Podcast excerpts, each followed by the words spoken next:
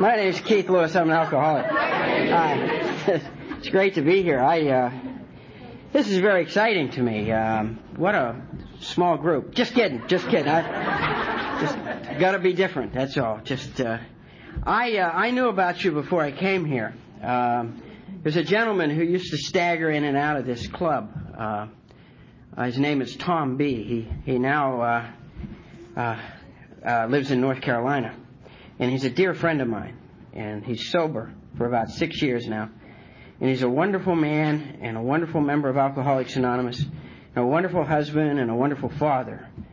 And he talked fondly. He wanted to come down with me to see you and thank you for putting up with him drunk so that now he can be sober.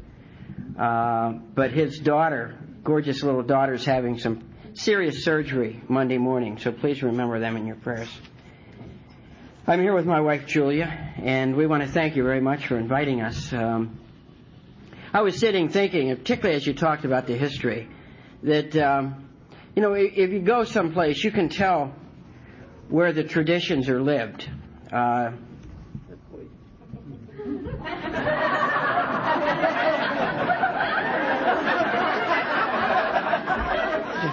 we're thrilled to be here tonight, actually. Thank you. Uh, it's a friendly bunch here.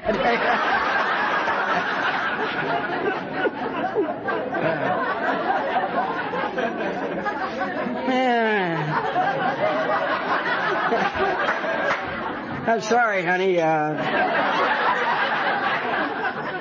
you'll have to take a plane home. Uh,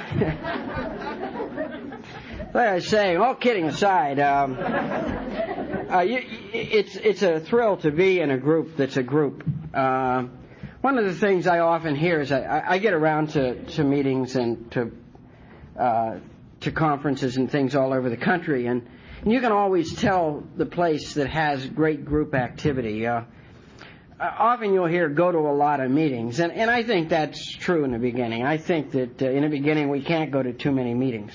But the places that have old timers, the places that have people who stay and stay active, do so because of a strong home group. And I really want to congratulate you on having a strong home group. I, I got sober in an area, Washington, D.C., that has a strong home group tradition. And it was like a getting well machine. Uh, you had to work at not getting sober in an atmosphere like that. I mean, you really had to be determined not to get well. Um, I also want to thank our, our, our, speaker this afternoon. I really enjoyed her very much. If you missed her, I would urge you to, to get her tape because she has a wonderful message. She is one of those people who came to AA and kept coming back and kept coming back until it worked. And my story's different than that. I, I came to AA and somewhere along the line early on, even before I got to my first meeting, I knew that if I took one more drink of alcohol, I'd die. But more importantly, I knew that knowing that would never keep me from taking it. That uh, that I could not be frightened into being sober. I worked at a medical center, and I used to go to autopsies. They had, uh, you know, one of these deals where where they would post what people died of. And then if you were interested in that, you could go watch the autopsy. It was something like coming attractions. And, and, um, and I'd watch this list of, of uh, corpses and, um, and they would have chronic alcoholism, and I'd run down and watch it. I hated that stuff, but I I'd go down and watch it, and uh, you know I'd watch it as long as I could, and then I, when I couldn't stand it anymore, I'd go running out there, and I'd go to Clyde's or Chadwick's or someplace, and and I'd, I'd run in and I'd say to Vinny, "You better give me a double." And he said, "Well, you always get a double." I said, "Well, you better give me a triple." And then I said, "You'll never guess what I just saw." And then I would explain to everybody sitting at the bar what I had just seen, and they'd all get a triple too. And then, then we would sit around and discuss this. We'd say, how can anybody hate themselves that much? I mean, their problem is they have a poor self-image and uh, and all that stuff. And and so I I discovered early on that I would never get sober because I was frightened. I would only get sober because, uh, actually, the grace of God. And that happened for me on May the 13th, 1973. And so three days before I came to my first meeting of Alcoholics Anonymous, I was 29 years of age. My life was over. I had virtually destroyed and violated everything that had anything to do with my life. I came to you. And by the grace of God and good, mean sponsors and wonderful fellowship um, and the 12 steps and mostly a God that I've come to know and to grow, to love, and want to serve, I haven't had to take a drink from that day until this one. For that I am truly, truly grateful. Uh, when I came here, my mustache was not gray, and I was uh, I was thin, and all those things. Uh, and you've kept me and loved me for the last 20 plus years. I'm from Ohio. You might uh, might have noticed that I don't speak like I'm from North Carolina. I'm I'm still working on it. My wife gives me lessons. Uh, I've learned to take one syllable words and make them into three syllable words, uh, the way they do in North Carolina. And uh, uh, but North Carolina is now my home. But I, I was born in Ohio, uh, little town, Martins Ferry. If you've never been there, I wouldn't bother. Uh, it's been canceled. Uh, uh, I'm the uh, second oldest, the eldest son in a family of ten children. I'm Irish. I won't tell you what church we went to. You're going to have to. I will, however, give you a hint. Bingo. I'm not, not going to say any more about that. Um, I. Um, as I look back at that time, uh, what I remember mostly about being young was being afraid. Uh, I, I lived in a family where there was a lot of fear, but I seem to have more of it than everybody else. And, and I've looked back at this as objectively as I can, and I really believe that that's true. For whatever reason, I was born, or very early on, uh, I developed a spiritual sickness called fear that we talk about in our book.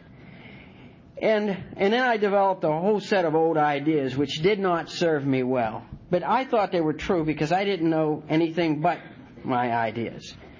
I'll give you an example. I had something that lived under my bed. Now, I don't know if you've ever had anything like that, but, uh, but at night I could lay there and I could press my little ear against the mattress. And I could hear it moving around down there. And I knew what it was there for. It was waiting for me to dangle my little legs over the side of the bed, and I was history. You know, and I'd never come back. And the reason I knew that was true was because I'd never met a kid who came back. and so I'd lay there at night just thinking about stuff like that, you know. The rest of the family would be asleep, and I'd be laying there just practicing fear. And I don't know why that was. And uh, and you know, and, and it talks about in the book, it talks about fear being woven through the fabric of our lives, and and that was absolutely true for me. And fear is such an insidious, controlling phenomenon. I'll, t- I'll tell you, when when I moved to North Carolina, I bought a little house down on Carolina Beach where we now live, and the name of it is CZ Does It. Clever. But my ex-wife called me up, and she said, she, she said, I am surprised that you bought a house on the ocean. And I said, why? And she said, well, the way you hate the ocean. And I thought, hate the ocean? I don't hate the ocean. I thought about it. And then I remembered what had happened. You see, I have a fear of height. A terrible fear of height. And I could never let anybody know about that. See, the way it is with fear is you can't let anybody know. Because then everybody will know and they'll all go, look at him, he's afraid. We knew he was nobody. And, and so I had fear of height. And we lived in Washington, D.C. And we went to the ocean one time. Now, to go to the ocean from Washington, D.C., you have to go across something called the Bay Bridge. Now, the Bay Bridge is 300 miles high and 500 miles long. and they make you stop in the middle of the bridge. It's got it's it's required. You got to stop in the middle of the bridge. And I'm sitting there absolutely terrified of this, and I'm sitting next to the woman I married to, the mother of our children, and I can't tell her I'm afraid of heights. I mean, if you can't tell the person you're married to what you're afraid of, what a prison. And so instead of telling her I was afraid to go across the bridge, which would have been easy because then we could have driven up around Baltimore, we could have gotten there anyway. I told her I hated the ocean. And that's sort of that is a thumbnail sketch of the way I live my life with this this thing called fear. I would never tell anybody about the thing under my bed. When I was in the Marine Corps, I had this the way I dealt with my fear of heights was see I thought what you did with fear was you you became brave. I thought the way you deal with fear is you become brave. You don't tell anybody about it and you just go be brave. And so I thought, gee, this fear thing of heights, this is really, this will ruin your life. So I start looking around for what I can do to overcome this fear of height. And so I, I volunteered to go to jump school. I figure if you jump out of airplanes, you won't be afraid of height anymore. Fortunately, fortunately, I had busted a kidney up a few months before, overcoming another fear. And so they wouldn't let me go to jump school, but what they would let me do, do is go to mountain climbing school. So I'm out in the Sierra Nevadas in California in the middle of a snowstorm, rappelling off the sides of mountains, drunk. You've got to be drunk to rappel off the side of mountains if you're afraid of height. And and what I learned was that I had damn good reason to be afraid of heights. So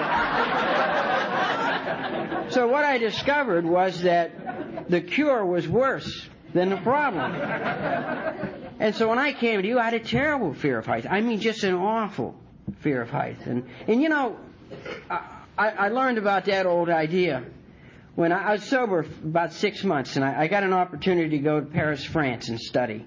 And my sponsor just happened to be going through France when I was over there, and he stopped, and uh, we we spent a week together. And uh, one of the things we did was drove down, took a train down to Chartres to see the beautiful cathedral down there, and and we're getting off the train, and we're, I was so excited to be with my sponsor. He's the greatest guy I knew, and my best friend, and and knew some of my fears, but not all of them. And we're walking across the square, and uh, and he was telling me what a beautiful cathedral it was. He said, you know, they have a catwalk that is clear up the top of the cathedral, and we can go up there and lean out and look down into the cathedral and see everything at once. And my heart was in my throat, and I began to sweat, but most of all, I began to get brave. And and but and I stopped and I said, Dan, I said I, I can't do that. You see, I, I have a terrible fear of height. And he said, Oh, you have the old fear of height problem, huh? He said, A lot of us have had that. He said, You don't have to go up there. He said, Or you could go part way. Now, there's a novel concept for an alcoholic. Huh? He said, Or you could go until you become frightened, then you could take my hand, and we could go together. And that's the difference between being a member of Alcoholics Anonymous and not being a member of Alcoholics Anonymous. You know, I uh, I uh, had a first drinking experience. Uh, I don't know if it's important, but it seems to be necessary to be an alcoholic. Very few. Although I've met a few who haven't, but uh, um, I was five years old and my dumb brother Denny was four. I have a brother Denny. He's a dumb guy, and um, Mitzi reminded me of it. I met Mitzi ten years ago at a young people's thing here in in Atlanta. But um, uh, my father was watching us, Denny and myself, and uh, my mother was out. She was either having a baby or at the bingo or something, and. Uh, and she was watch he was watching us and, and we rarely had alcohol around the house but i thought that dad probably thought it might be kind of cute so so he got us each a beer.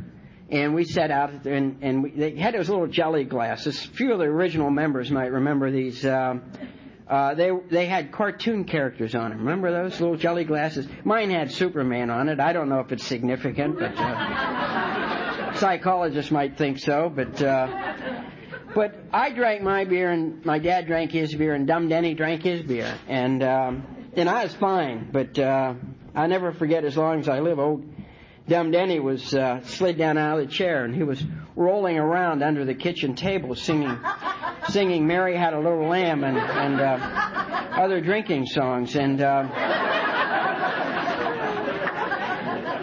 and my my father sort of panicked, you know, and he he wrestled Denny down and he got his clothes off and he put his jammies on him, you know, the kind with the feet and the trap door and everything. And he, and he took him upstairs and put him in bed. And he said to me, he said, "Son, go to bed." I said, "Okay, Dad." So I went up and got in that bed with something that lived under it, and uh, and uh, I, uh, Dad said, "Don't say anything to your mother about this, and I'll take you to the movies Saturday." I thought, well, that's a good deal.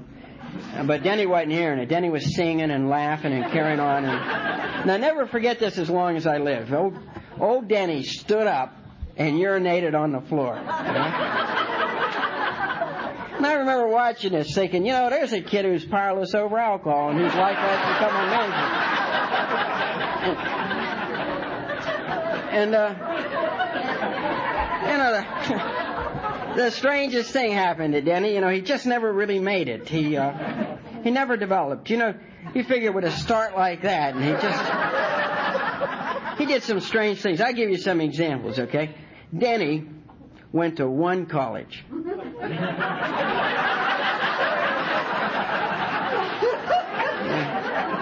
It gets worse.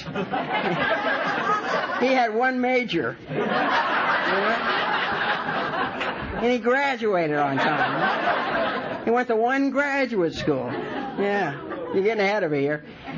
He graduated on time with a 4.0 average, you know. He got like six or seven job offers, and he took one. He's worked for this company now for 25 years. He's an executive vice president in a large international corporation. But the strangest thing of all was he married one woman. You know, now, here's a guy who had the world in the palm of his hand when he was four years old. And he just let it slip through his fingers. You know? and, you know, I had to, I had to work at this thing. I was 23 years old before I urinated on the bedroom floor. For, you know?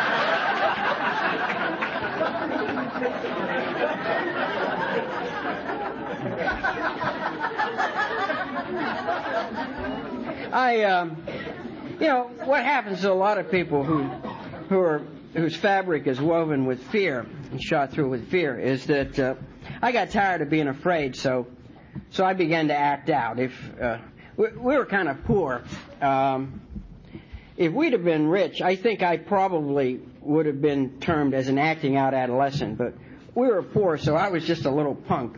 And uh, and and one of the things I did, I went to this this Catholic high school, and um, and we had some interesting characters there. We had a nun who ran a library. Her name was Sister Victoria, and uh, uh, I, I think a lot about Sister Victoria now. She she used to walk around this library, you know, and just strut around this thing, and uh, and it we we've been back to visit, and it was a tiny little room with a with a bunch of old books and it had one magazine rack in it, you know. But she would strut around this library acting like she was doing God's will or something, you know. And um, and it occurred to me that it, she acted like it was a Library of Congress, and uh, because I think she discovered that great secret that if you're doing God's will, wherever you are is magnificent. And she would say dumb things like, uh, you know, every boy is a prince and every girl is a princess because we have a father who's a king. And you know, and I, we'd get her behind her back. We'd call each other Prince Keith and Princess Mary and uh, and all that stuff. And and um, and what was significant about Sister Victoria was that uh, when you served detention, which I did a lot of, you'd do it in the library, and uh, and and what we had to do was make rosary beads, you know, for few heretics. Those are things that Catholics pray on, and. Um, and you'd have to make these. And the way they are, there are five or ten beads and five decades, you know, and, and they give us pliers and little beads and, and for detention I'd make rosary beads and then they'd take these rosary beads and they'd send them to the missions all over the world. And uh, I spent a lot of time with Sister Victoria and she used to put me behind a magazine rack by myself. She said I was a prince, but I was contagious. and I'd sit back there and make rosary beads and uh, but I made mine with 11 beads on each decade. And, um, and, and so, you know, by the time I graduated from high school, I had hundreds of mutant rosary beads all over the world. And, uh, and you know how some of these spiritual people are kind of dumb; they don't catch on to things, you know. And I I couldn't leave there without her knowing how smooth I'd been, and. Um, so, uh, so I, I went to her and I said, you know, Sister Victoria, um, you know what I've been doing? And she said, yes, you sly little prince. I know what you've been doing. You've been putting extra beads in all the decades of all the rosaries. And she said, I also know why. Don't leave, it's the best part. she said, I also know why you've been doing it. And I remember thinking, I hope she tells me because I haven't the foggiest notion of why I do these things. She said, "You've been doing you've been doing it so that people all over the world will pray extra prayers, and God's going to give you all the credit." Don't you just hate people like that?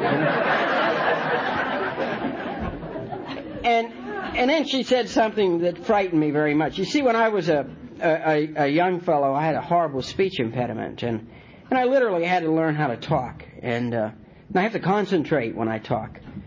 But but then I couldn't talk. I, I wasn't understood very well, and um, and though it was getting better, but you know how our image of ourselves always lags behind 20 or 30 years, and um, and, and she took both of my hands in her hands, and she looked deeply in my eyes, as only spiritual people will do. You know, the obnoxious types. And and she said to me, she said, the moment I met you, Keith, I knew you were special.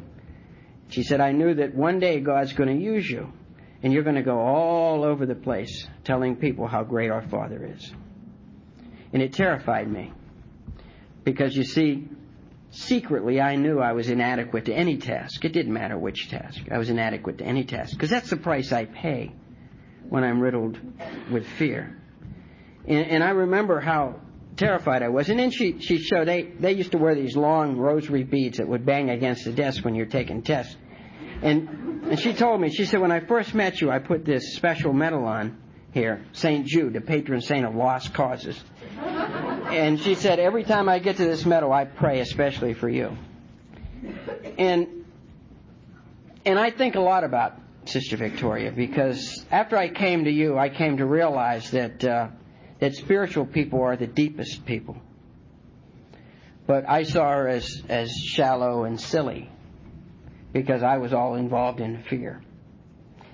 I graduated from high school and didn't know what else to do, and uh, everybody went to the military back then. It wasn't a matter of if; it was where and when. That, that was uh, the choices you had, and uh, and I didn't know what I was supposed to do, but I was under the impression that everybody else did. You know, the way I kind of viewed the world was, was you all knew what you were going to do with your lives. You didn't have any questions about anything because I looked at you and you looked so confident. You looked like you knew exactly what was going on. I sort of thought that, that maybe somewhere along the line God put everybody in a room like this one and he said, all right, he said, now I'm going to go through this one time. Pay attention. And he told you all about everything and I was in the bathroom. And so I was the only person wandering the earth who didn't know the big picture, and all the rest of you knew it because you seemed so confident to me. It wasn't until I got to Alcoholics Anonymous that I found out you didn't know what the hell was going on either. and that's the fun of this thing, and that's why, you know, that's it. The grace is living in a world where we don't know the answers, but we can live in a solution. But I didn't know that, so I knew that I had to make a decision about what I wanted to do, and I always thought that you had to go away to make these decisions. So I joined the service. I didn't know what else to do. I, I stood in front of the mirror one day and I took my shirt off and I flexed my muscles and I was about five feet one inches tall and I weighed 113 pounds and whatever else I was, I was a born killer. So, so I went off and joined the Marine Corps and I, and, and I didn't know anything about the Marine Corps and, and I wasn't yet 18 years of age, so my parents had to sign for me. And, uh, and so the recruiter showed up at the house with the papers. Oh, my mother about died and, so all night my mother's crying. She's saying, Scott, they'll kill him. And, and my, my father kept saying, don't worry, Pat, they won't take him. And, um, and the next morning they, we went to Wheeling, West Virginia and they put me on a bus. And I took the second longest trip of my life. I went to Pittsburgh, which was 60 miles away. And I knew nothing about anything. And, uh, and I would, that afternoon, I was sworn in the Marine Corps, and there were three guys from the Pittsburgh area who were sworn in the same day I was, and uh, and there were the, the four of us were supposed to catch a train at midnight. It was about four o'clock in the afternoon, and they said to me, they said, "Look, we're going to go over and have a a beer and a, a, a, a sandwich and a few beers. You want to come with us? And I thought, what do I know? I'm from out of town. And so I said, yeah, that's just what I was thinking. And um, so I followed him over to this place and. Um, and I went into this bar in Pittsburgh. And I don't know if you've ever been in a bar in Pittsburgh. It might be like the bars in Atlanta, but but this place was filled with real men.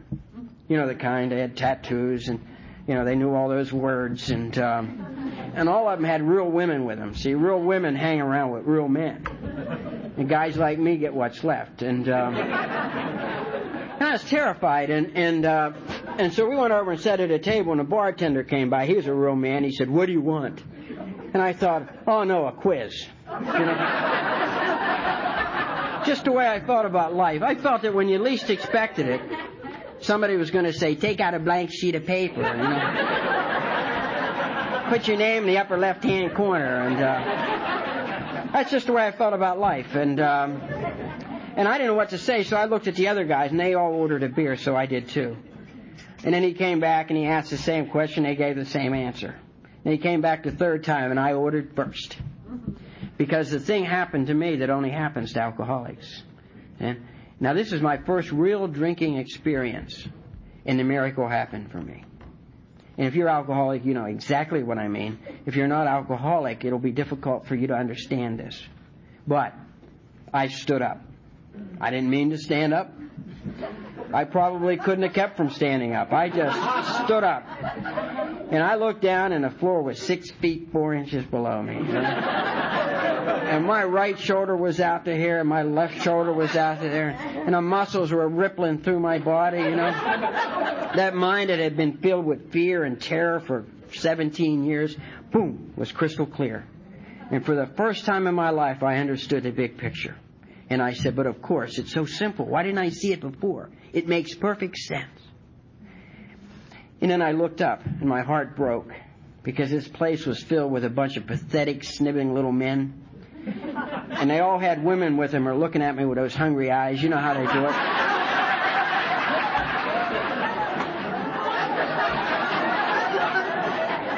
And I loved it. And, and, you know, and all of a sudden I knew everything. You know, prior to going into that bar, and this is about the truth, the only thing I knew about, I never even knew anybody had been in the Marine Corps. The only thing I knew about the Marine Corps was they took a certain number of men to South Carolina and drowned them in a swamp. the only thing I knew about the Marine Corps. And, uh, and then all of a sudden I knew everything there was to know about the Marine Corps and about everything else. And I spent the rest of that evening going from table to table explaining life to all these people. It, I never felt like that in my life. I had the greatest, my sponsor, Tom I, is the greatest member of Alcoholics Anonymous I know. And Tom and I have this ongoing discussion. And he said to me, he said, you know, you could have quit drinking then. I said, Tom, who in the hell would have wanted to? I mean, that would be like going back to jail. I never felt like that before in my life. And I spent the next 12 years trying to recapture that. And it never happened.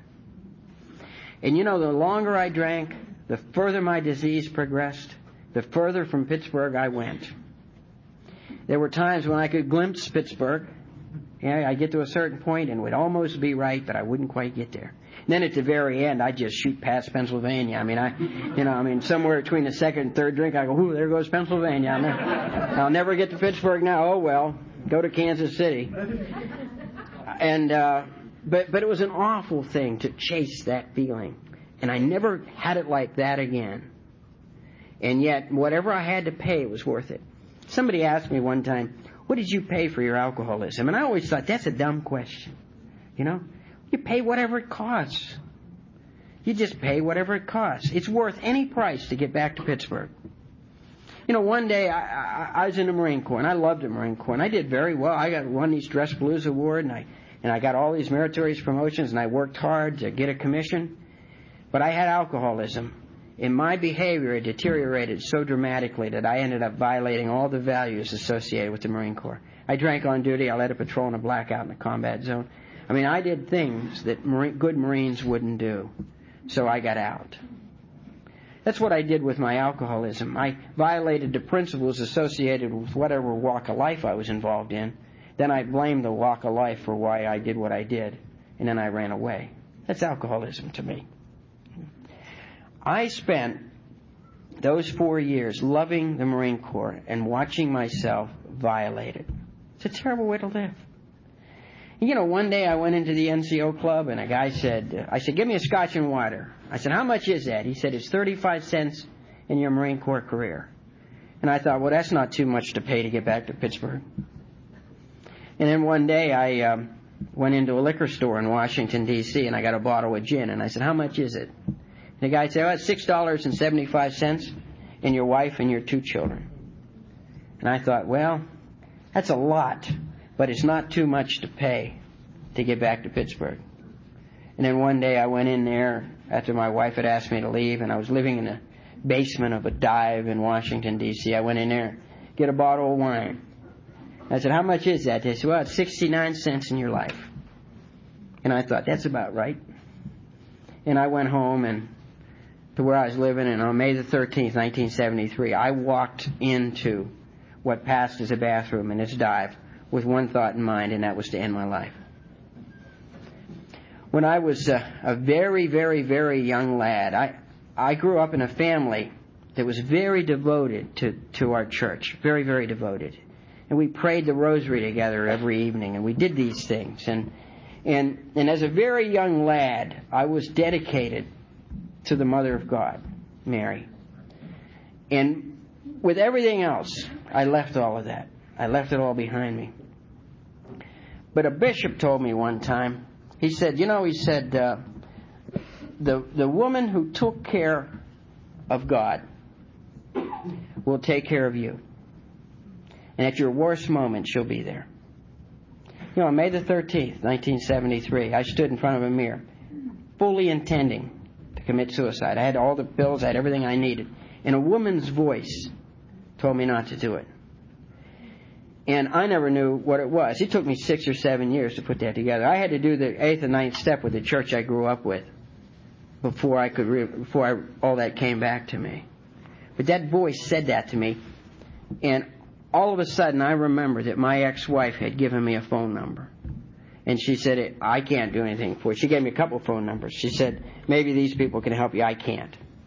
And I ran out, and I hadn't thought about those numbers till that very instant. And I ran out and I opened a drawer, and I found one of those numbers, and I called it, and it happened to be a little treatment center. Now, a lot of speakers are going to stand up and say a lot of bad things about treatment centers, and that's certainly their opinion. But I must tell you, I'm convinced if that place had not been there, I wouldn't be here. That's just my story. I called them up and I said, I didn't know who they were. I didn't know what they did. I didn't know where they were. All I know is a, was a woman on the other end of this phone. And I said to her, if you can't help me, I think I'm going to die. And she talked to me for a little while and she got my phone number and because I know she now I know that she knew I was suicidal. And she got my number and she she called she called me right back. She said I'll call you right back and and she called back about 30 seconds later and she said uh, you, can you come out here in a few days? And I told her yes. And I had no idea the day I'd been drinking around the clock. I had no idea about anything. And and I hung up the phone and that's when I discovered that great truth. And I think if you're kind of new, I, I urge you to go home tonight and maybe get by yourself and spend a few quiet moments and try to figure out what it is that God's given you that's special. Because I think God gives each and every one of us something special when we begin this walk. And here's what He gave me. I looked up and I had a fifth of scotch on a draining board. It was open and just maybe one drink out of it. And I knew that if I took one drink of alcohol, I'd die, and knowing that would never keep me from taking it. And I ran over and I began to try to pour it out, and I knew I wouldn't. I never heard of Alcoholics Anonymous. I certainly never heard of the first step of Alcoholics Anonymous. But I knew to the very fiber of my being that moment that I was powerless over alcohol. And I threw that bottle in the, in the sink and it broke. And I'm not being dramatic, I'm being perfectly honest. If that bottle had bounced, I wouldn't be here. Because you see, I'm powerless over alcohol.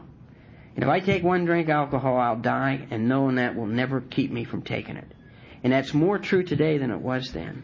That never changes. That's, I'll tell you how I, I envision this. And if this is useful, I, I, I welcome you to use it. I kind of see May the 13th, 1973 is a special day in my life. I mean, it's very special in our house. We celebrate it. Uh, my wife, Julia, cross stitches. I mean, she cross stitches. I mean, yeah, everything. I mean, if you sit down, she'll cross stitch you. And, uh, and, but most of all, she cross stitches May the 13th, 1973. It's on everything. And, um, and that's an important date, but it's not the date. You see, somewhere on that date, in a blackout, I took a drink that I don't remember. It's a very important drink, but it's not the drink that matters to me, you see. The drink that matters to me is the one I must take. To me, being alcoholic means I must drink again, unless there's a miracle. And that's where you come in. You provide the miracle I need to not drink again. And, and the way I see it is, is this, there's a drink ahead of me. It has my name on it. It says Keith's Drink. Okay, Keith's Drink. I don't know what it is. I don't know if it's a beer, a scotch, or a martini. I have no idea what it is. Maybe a glass of wine. I don't know. But what I do know is if I ever catch up to it, I'll drink it because you see I'm powerless over it. I'm, I've been around a lot of other people's drinks, and I'm not concerned about that. But there's one out there with my name on it. If you're real new, if you're real, real new this moment, it might only be out there five minutes. You know? And people will say, look, don't drink five minutes at a time. And then you hang around, you sit next to the right person. You ever notice if you can sit next to the right person, you don't want to drink? It's an amazing phenomenon. I never figured that out. People, the old timers say, sit here, you won't want to drink. I'd sit there and I didn't want to drink. Amazing. Amazing. Sit next to the wrong guy, you want to drink. I can't figure it out. You, you have to sit next to the winners. And, uh, but then if you're around a little while, say 30 days, you start feeling a little bit better, you know, you pick up a chip, you know, and pretty soon the drink might be a day ahead of you. Starting to get comfortable, you know. And then you're around maybe a year, year and a half, two years, and it might be 30 days ahead of you. And you're really feeling comfortable now. And then you say, you know, I need some balance in my life. balance is euphemism for cutting back on meetings, you see. There's more to life than meetings. I mean, why should I go without sex? They're not doing it. And you start running your own program, you know the deal? My program instead of our program, and then pretty soon you start getting irritable and you're sitting there saying, I wish that fat guy'd sit down and shut up. Uh, who died made her queen and uh, you know all that stuff. And we call that a dry drunk. And what that means is is we're catching up to the drink.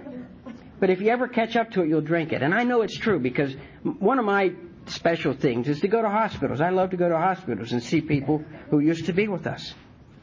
And and they'll all say the same thing. I don't know what happened. And I can say, I know what happened. You caught up to the drink with your name on it.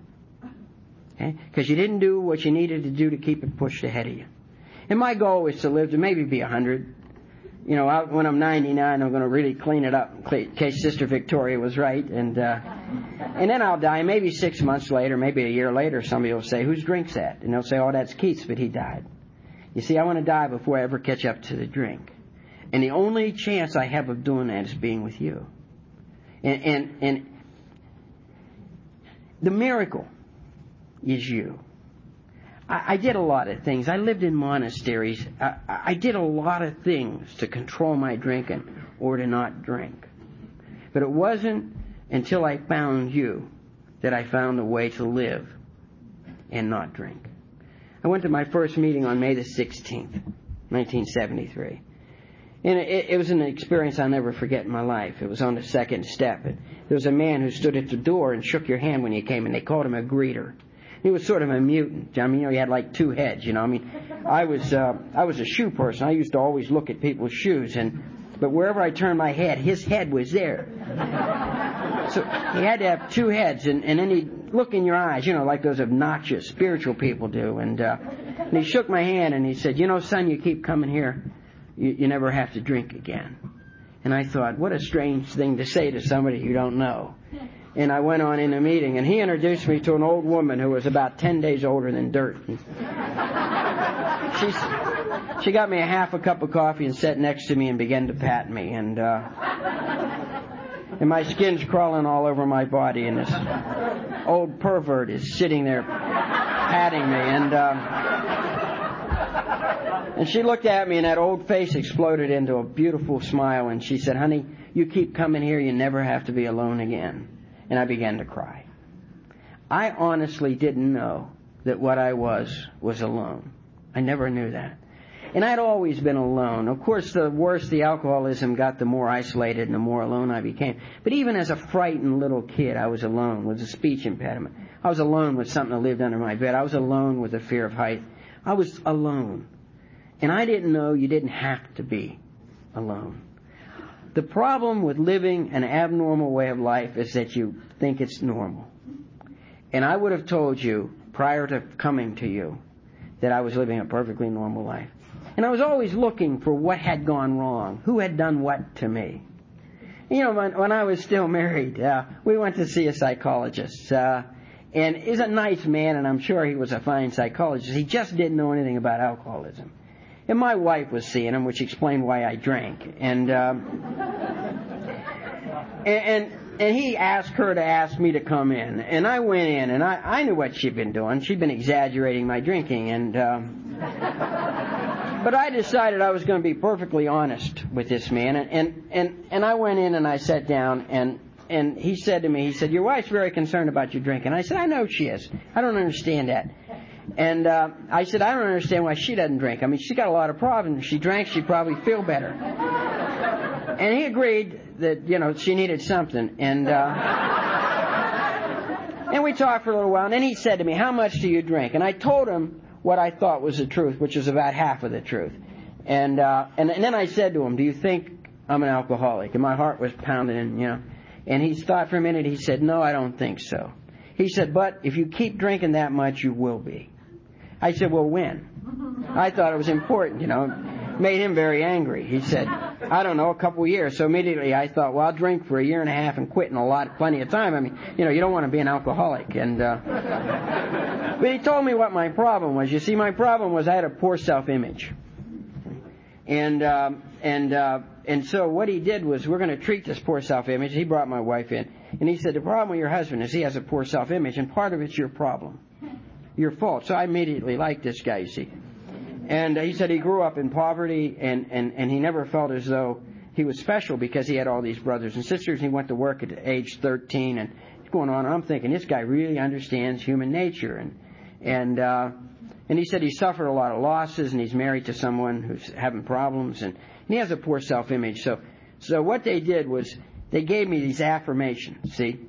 And uh, what he did was he made my very own affirmations from my history, Keith's affirmations. And he told my wife, he said, every morning Keith's going to stand in front of the mirror and he's going to affirm himself. And if you can, I want you to stand with him. Because if you're standing with him when he affirms himself, he'll even be more affirmed. Well, I was so thrilled to find out I wasn't an alcoholic. I got very drunk that night. And evidently in a blackout, I called my wife those names I tended to call her when I was in a blackout. And the next morning, I was affirming myself all by myself. I can tell you that. But I stood in front of that mirror and I looked at those bloodshot eyes, you know, and uh, and the first thing on this was, Keith, today you're a winner. today you're a good husband. To, my wife didn't think so, but this is my affirmation. Today you're a good father. You know, today you're going to go into the hospital and do good research today you're going to, and, and I run down this whole list. I got about halfway through this. I said, today you're full of crap. That's what you're, I mean, I mean, I may have been an alcoholic, but I wasn't stupid. I mean, I knew none of this stuff was true. And you see, that's the genius of Alcoholics Anonymous. Because, see, what this man wanted me to do was to take a lot of things that may or may not have been true and put them on a foundation and a structure that was riddled with fear and doubt and constructed out of lies and all those things. And I, I come to you, and what do you tell me to do? You tell me clean house. Clean house. You know? And I want to tell you about my problems. You weren't interested in my problems. I'd say, I got a problem.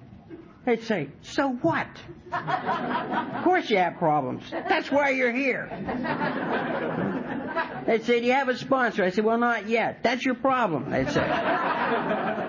They'd say, why don't you have a sponsor? I said, well, I can't find anybody I can relate to. You know, back then it was important to relate. And, and they said, you, well, you want somebody to relate to, go to a bar.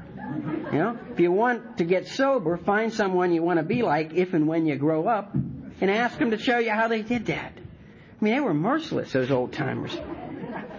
And I was this head case running around. That's really crazy. I didn't sleep. You ever, you ever, any, any non-sleepers here? I'd go days for sleeping, and then at the end of the meeting, they'd say, anybody here have something they want to say? Like, they'd talk about stuff during the meeting, like steps or something, you know? They didn't talk about anything related to me, like problems, but, uh, so at the very end, they'd say, anybody have anything to say? And I'd say, I got something to say. And they go, oh, what do you want, Keith? I'd say, I can't sleep. See? And the group would take turns. They, they loved us. They'd take turns, and they'd say, nobody ever died from not sleeping, you know? I jump up and scream, no, but people die from saying nobody ever died from not sleeping.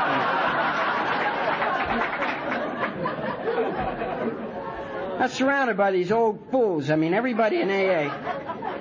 let me tell you about old timers. Okay? Let me tell you about old timers. You got a few of them around here. Um, I'm going to tell you the truth about them, okay? They lie. Uh, they do. They're going to tell you they come here because they need to. They don't need to come here anymore. They come here because the only enjoyment they get out of life is watching people like you and me suffer. That's the truth. If you don't believe that, find one of them after the meeting and tell them a problem. What's the first thing they'll do? They burst into laughter. Now, especially if it's a sexual problem. They love sexual You know, I ran around for the first few months in AA as, as impotent, which will really put a crimp in your sex life, you know? And of course, I'm keeping this a secret. I, I didn't want to tell my sponsor because I knew he wouldn't want to sponsor anybody who was impotent. So I made a mistake of going to one of these old fools, and uh, and I said, I want, I'd like to talk to you about something. He said, What do you want? I said, Well, I, he said, What do you want? I don't have all day, so I'm going to die soon. And I said, well, I said, I, I said, I'm impotent. He burst into laughter. He laughed and he said, uh, he said, oh, he said, yo, he said, a lot of us had that problem. It'll go away. I said, well, when? I thought it was important. He said, what, you got a full social calendar? Hey, you know. He said, a, he said, a couple of years. I said, a couple of years? You know? The other thing about old timers, they lose track of time. I don't. so I, went to. Um, I went to my sponsor and I told Dan, and Dan said to me, he said, "Oh, he said, uh, got the old impotent problem, huh?" He said, uh, "A lot of us have had that." Uh, I said, "When, Dan?" And he said, "Well, let's look at it another way." I said, "You know, Dan, that's um, that's really one of these either/or issues." Uh, and he said, no, it really isn't. He said, well, look at it another way. He said, you have a lot of problems, don't you? And I said, you know, as a matter of fact, I do. And he said, every time somebody else has a problem, you have it too. I said, yeah, it's the strangest thing, isn't it? And he said, you probably have hundreds of problems. I said, thousands. He said, okay, thousands of problems. He said, now all the problems you have, can you think of one that's going to be more fun to work on than that one?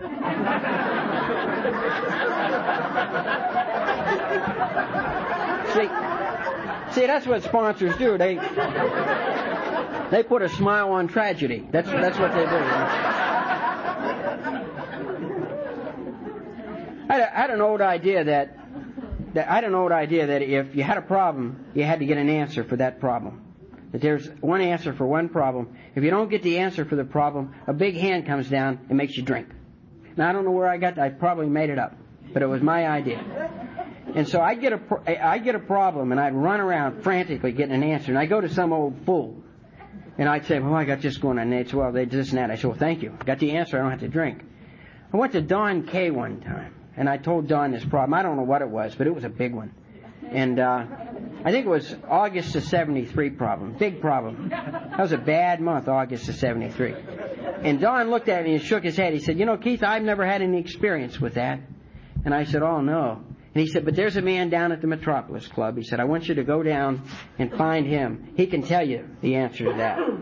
So I went downtown to the Metropolis Club and I, I went in and I had about an hour and a half to live. You know, the clock's ticking and, and I went in and I asked for this man and they said he's out on a 12 step call. I said, well, what's he doing on a 12 step call? I need to talk to him. And a woman said, you sit down, darling. He'll be back. You just sit right there. So I, he came back and he had a drunk with him and I ran up to him and I said, I got to talk to you. He said, well, we're going to start the meeting now. He said, we'll talk after the meeting. I said, well, you know, I may not be here after the meeting. He said, you sit next to me. He said, no one sit next to me ever died.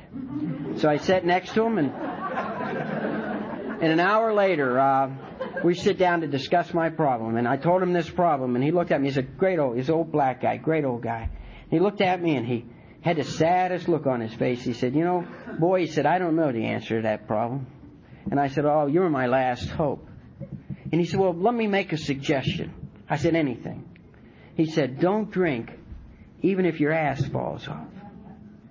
And I remember driving home thinking, that's the most profound thing I ever heard in my life. And, and I discovered that this isn't about answers to problems. This is about a way of living that's a solution for anything that happens to us. We can handle, with the 12 steps of Alcoholics Anonymous and God as we understand Him, we can handle not only life, but we can handle life with style. I have watched people in this fellowship over the last 20 years handle virtually everything there is to handle. And they handle it with style, and they handle it with grace. And that's the beauty of Alcoholics Anonymous. That's the beauty of our way of life.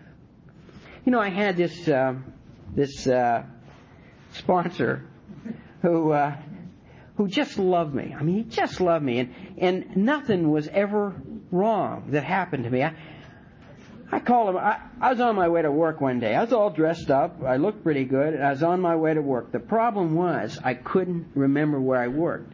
It's a true story. I was in my car, and I didn't know where to go, and I was terrified.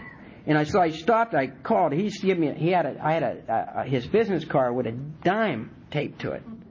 And so he told me, if you ever need me, call me. So I called him, right? And he was at his office. He said, hello. I said, Dan, this is me. He said, Keith? I said, yeah. He said, what can I do for you? I said, I was just wondering how you were doing. he said, he said, well, I'm fine, Keith. He said, what's all that noise? I said, well, I'm calling you from a phone booth.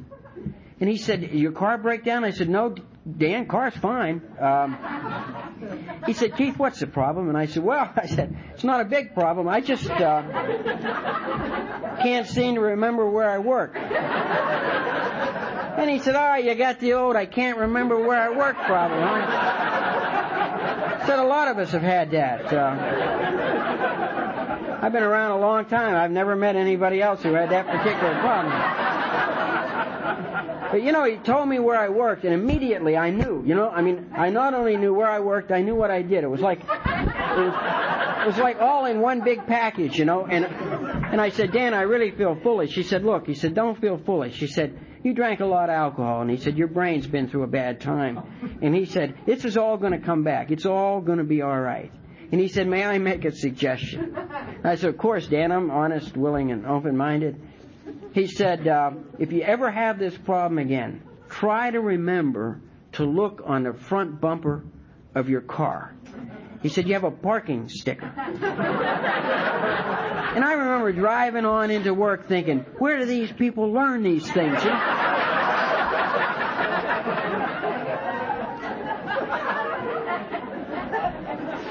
you know, we heard the we heard the steps read tonight, and uh, I'll tell you, boy, you know, being sober is an awful lot of fun, but, but you know, being sober is also an awful lot of work. It, it's the most difficult thing I ever did. It's harder than the steel mills I worked in, or harder than the coal mines, or harder than college, or any of the other things I've ever done, harder than the Marine Corps. But that's only right, because the payoff is greater than anything I've ever imagined in my entire life.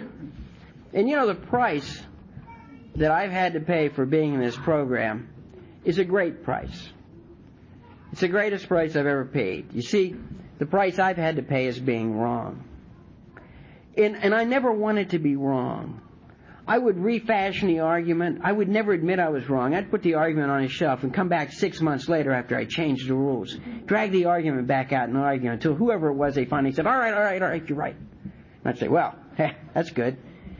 But being wrong was the problem. And, and you know, I went to one of those old fools one day, and, and I don't know, I was deal, working with some kind of problem, and uh, instead of a solution, and he said, Keith, he said, I want you to do me a favor. He said, I want you to borrow some lipstick from one of the girls in the program. And I want you to go home and write on the mirror, Keith, you are wrong. He said, now I don't want you doing anything else for the girls in the program. He said, oh, that's right, you can't.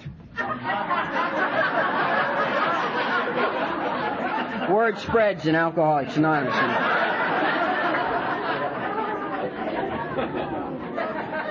And I said to him, I said, well, you know, I can't do that, you see, because my problem is I have a poor self-image and uh, I need to be affirmed. Don't ever talk that way to an old timer.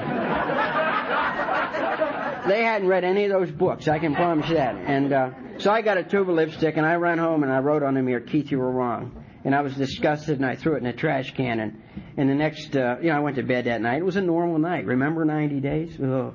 You know, I'd lay down and my mind woke up for the first time that day, and it was making up for lost time. You know? You're never going to make it. You're really not an alcoholic. What's going to happen when they find out you're not an alcoholic? They're going to kick you out of there. Well, they're going to kick you out of there anyway. What difference does it make? Well, you're going to be alone the rest of your life. What difference does it make? You're impotent. Um, you're probably going to go to work and they're going to find out you don't know how to do the job you've been doing for six years. Well, you're hopelessly in debt anyway. I mean, how much we're working? And on and on and on. And then I'd finally drift off to sleep and then the leg cramps. Remember the leg cramps? Oh, come out of a sleep. I'd be standing next to my bed and I never remember getting up. I just be standing there in a sweat and and, and five minutes before the alarm would go off, I'd file sound asleep. Remember that? Take three alarms to wake me up. And I got up and I just felt off when the, the voices were still awake and they were still talking to me and they didn't go to sleep till about 10 in the morning. And, and, and I go in the kitchen, I'm making coffee. I was so depressed I wanted to cry, you know, and I went in the bathroom and I looked on the mirror and it said, Keith, you were wrong. I said, well, thank God, because if I'm right, I'm in a hell of a lot of trouble, you know. And so the great gift is being wrong. And, and, and I think that's what the eighth and ninth step is designed for me to do. It's to fix all those relationships I've been wrong about. You know, I went back to these parents who, I, I would have told you my father never told me he loved me. You know, I never allowed my father to tell me those things. I never allowed for my father to be sick too. He, he grew up in an alcoholic home and he too knew fear. And after I was sober a while and I began praying about it, I remember instances where my father, who was employee of the month and foreman of the month, month after month after month, but do you know if he overslept one morning, he was convinced they were going to fire him. And he lived, and then he'd say, I'm going to be fired, and then we're all going to starve to death, and then what are we going to do? I remember even as a kid, I thought, well, once you starve to death, it's sort of over. You know? But you know, because I was frightened, I needed my father not to be frightened, and he was frightened too. And that's the crime that he was guilty of. He was guilty of the same crime I was guilty of, and that was being afraid of life. And I found out I was wrong about my father. I found out I was wrong about people like Sister Victoria.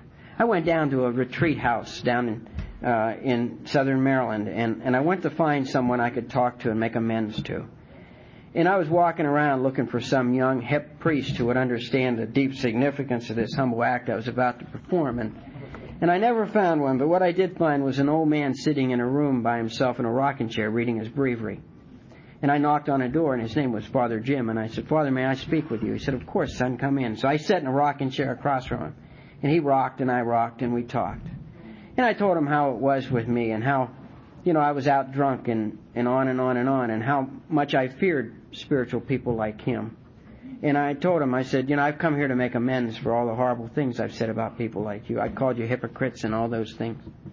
And he put the book down and he got up and he put his arms around me. He began to pat me. And he began to cry. And he said to me, he said, you know, son, he said, God sent you here. He said, I've been a priest for 50 years. He said, I have a, a an illness that's going to allow me to go home pretty soon. And he said, I was just doing an inventory and I was just asking, God where I had fallen short in my life. And he said, You know, he said, too many times in these last 50 years, he said, I, I've uh, been happy and comfortable with the 99 who agree with me. And he said, I haven't left them and gone out after the one that was lost. And he said, I'm so sorry you had to be out there all alone. And what I discovered was I was wrong about spiritual people. spiritual or religious people are just doing the best they can with what they got today. I drove up to New Jersey to see Dumb Denny.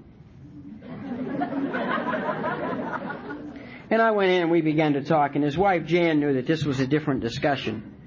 And, uh, and so she excused herself and went to bed, and I began to tell Denny about how tough it was living in the same house with him. I said, you know, I said, you always did everything right. And, and I said, I was always felt so, so intimidated by you. And I said, I was, I've always been jealous of you. I said, so what I've done is I've impugned your reputation in the family. And whenever I got a chance, I said something negative. And I said, I stand fully ready to make whatever amends I can. I said, I've already reversed that. And I'll do anything else that you feel appropriate. And he looked at me and he started to laugh. And he said, Well, Keith, he said, if I owe you an amends, if you owe me an amends, and I owe you an amends. He said, All my life, he said, I've admired you more than any human being I've known. He said, Nothing ever stopped you. He said, You didn't give a shit about anything. he said, I've always been frightened, and you never have been. He said, If, if things weren't going well in one country, you go to another country. He said, he said, You've been in more universities than I can keep track of. He said, So you got degrees and everything. Uh, he said, But I was always afraid. He said, I could never change. And I've always admired you. And he said, Any chance I had, and there were a lot of them, to say something negative about you, I did. And I discovered that Denny and I weren't good or bad. We were just different. We're just different human beings. And God made us that way because He uses our differences. And now we're best friends. We're best buddies. You know, and he really has uh, been very, very successful in his chosen work, and uh, and I'm very proud of him. And one of the things I'm most grateful for is is when he gets another promotion, he waits in his office till I get home, and he calls me up and he talks to me about it, even before he talks to his wife. And he says to me, "What would your friends in AA say about this?" Or what would your friends in AA say about that? He loves you. He loves you very much. He uh, he's one of the, he's the most famous non-alcoholic since Dr. Silkworth. Somebody told him one time. Uh, uh, it was a funny story about that. Uh, he was introducing himself. He just he was a vice president of sales in this large corporation, and he had his he'd just been transferred to another region, and he was trying to introduce himself, and everybody was very nervous about meeting their new boss and this and that. And Denny's a pretty laid back guy. And so he began telling jokes and trying to loosen these people up, but they were really tense and tight. So he said, Yeah, he said, I'm from a small town in Ohio, a place called Martin's Ferry. And a guy jumped up and said, You're dumb Denny. And then he, he froze and uh, then he said, You know my brother Keith. He said, Yeah, yeah. But you know, I have been wrong. And I was wrong about that church I grew up in. I criticized them and I found everything wrong. But what I didn't find was everything right. I was wrong about the nuns, and I told Denny, I said, remember the nuns that used to hit my knuckles with the ruler, and they used the centimeter side on me. And, uh, and he said, I seem to remember that happening a couple times. He said, but most of all, I remember that there were old women who just gave their entire lives to teach us. I said, well, that's one way to look at it, you know. And what I've discovered as a member of Alcoholics Anonymous, working these steps, is that I've been wrong. And that's the great gift. And, and, and my second sponsor, a guy named Sandy, and I used to play this game called Old Ideas. And I'd invite you to start playing it. You know, find out how many old ideas you've gotten rid of recently. And it's a lot of fun. You know, how many times have we discovered that things weren't the way we thought they were? You know, I now live in Carolina Beach, North Carolina, and up until a few months ago, I lived in Fayetteville, and and almost five years ago, I married Julia, and uh, it happened when I decided that I was going to give up and be single and live a celibate life because I was one of these people who got themselves in a lot of trouble with sex. Because I didn't know how to use that any better than I knew how to use alcohol. And I just got sick and tired of the usurious relationships I was in and out of and all the heartbreak and all the damage and everything that went with it. And I got on my knees and I prayed all night one night. It was July the 4th, 1985. And I woke, I got up the, uh, July the 5th, I got off my knees and, and I walked out and told a dear friend of mine who's since gone to the big meeting in the sky. I said, Dick, I prayed all night. He said, I know you did. I said, I'm not getting into any more relationships. I hurt me. And I hurt the people I'm in relationships with. I don't know how to do this. And he said, That's a great idea. And that night, I met Julia. and that's the way it is in AA when you give up. But this time I did it differently. This time I went to my sponsor, Tom, who's the best married guy I know. I mean, he's really married. And I went, I mean, really married. And I went to Tom. He's married physically, spiritually, emotionally, in every way. And I went to Tom and I said, Tom, I don't know a thing about being married he, or, and, or about relationships. He said, I seem to have heard something about that. I said, Would you teach me how to do it? And you know, I never made a move that I didn't talk to Tom about it. I said to him, I said, you know, I, she's a beautiful woman, and I thought, boy, if she could have anybody else but me, she'd take him. So what I better do is capture her. So we'll have an exclusive relationship. And I went to Tom. I said, I think we're ready for an exclusive relationship. He said, You're not ready for an exclusive relationship. He said, I'll tell you when you're ready for an exclusive relationship. and so we didn't have an exclusive relationship for a while. And, and then one day he said, I think you're ready. And so we started an exclusive relationship. And then, and then I said to him one day, I said, you know, Tom, I said, uh, I said, we're going to get married. He said, well, you have to get engaged. I said, ah, that's an old fashioned idea. He said, well, it got to be that way for a reason, Keith. And, uh,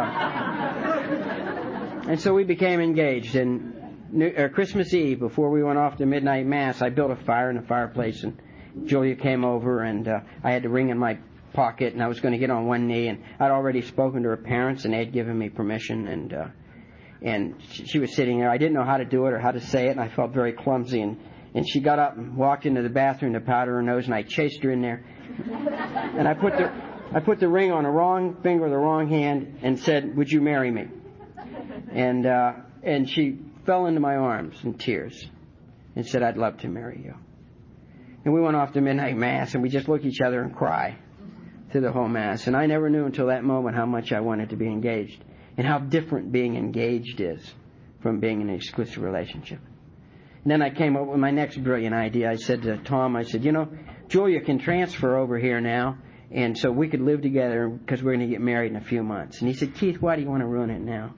He said, That violates your spiritual principles. He said, Why do you want to do that now? He said, You work so hard.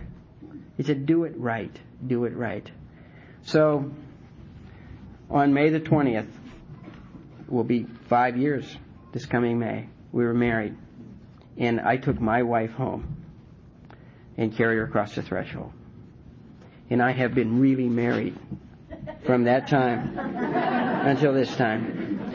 And you know how wrong I was about myself. Sometimes I take out a, I, I squirreled away one of our wedding pictures that I keep, and I sometimes I take it out and look at it, and and I see this. You know, all my life I was never adequate, so I worked real hard. I used to run marathons, and I used to be real skinny, and I used to do all those things. You know, so then I could find the right woman. You know, I take a look at this picture, and and I, I'm fat, and I'm gray, and uh, most of my teeth aren't mine, and I'm standing next to the woman I want to spend the rest of my life with. And that shows how wrong I've been about how things really are.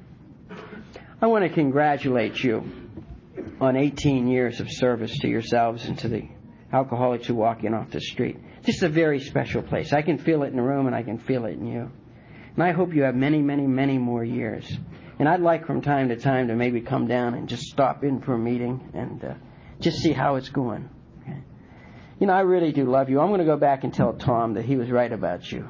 This is a wonderful place filled with wonderful people. Happy birthday. God bless you.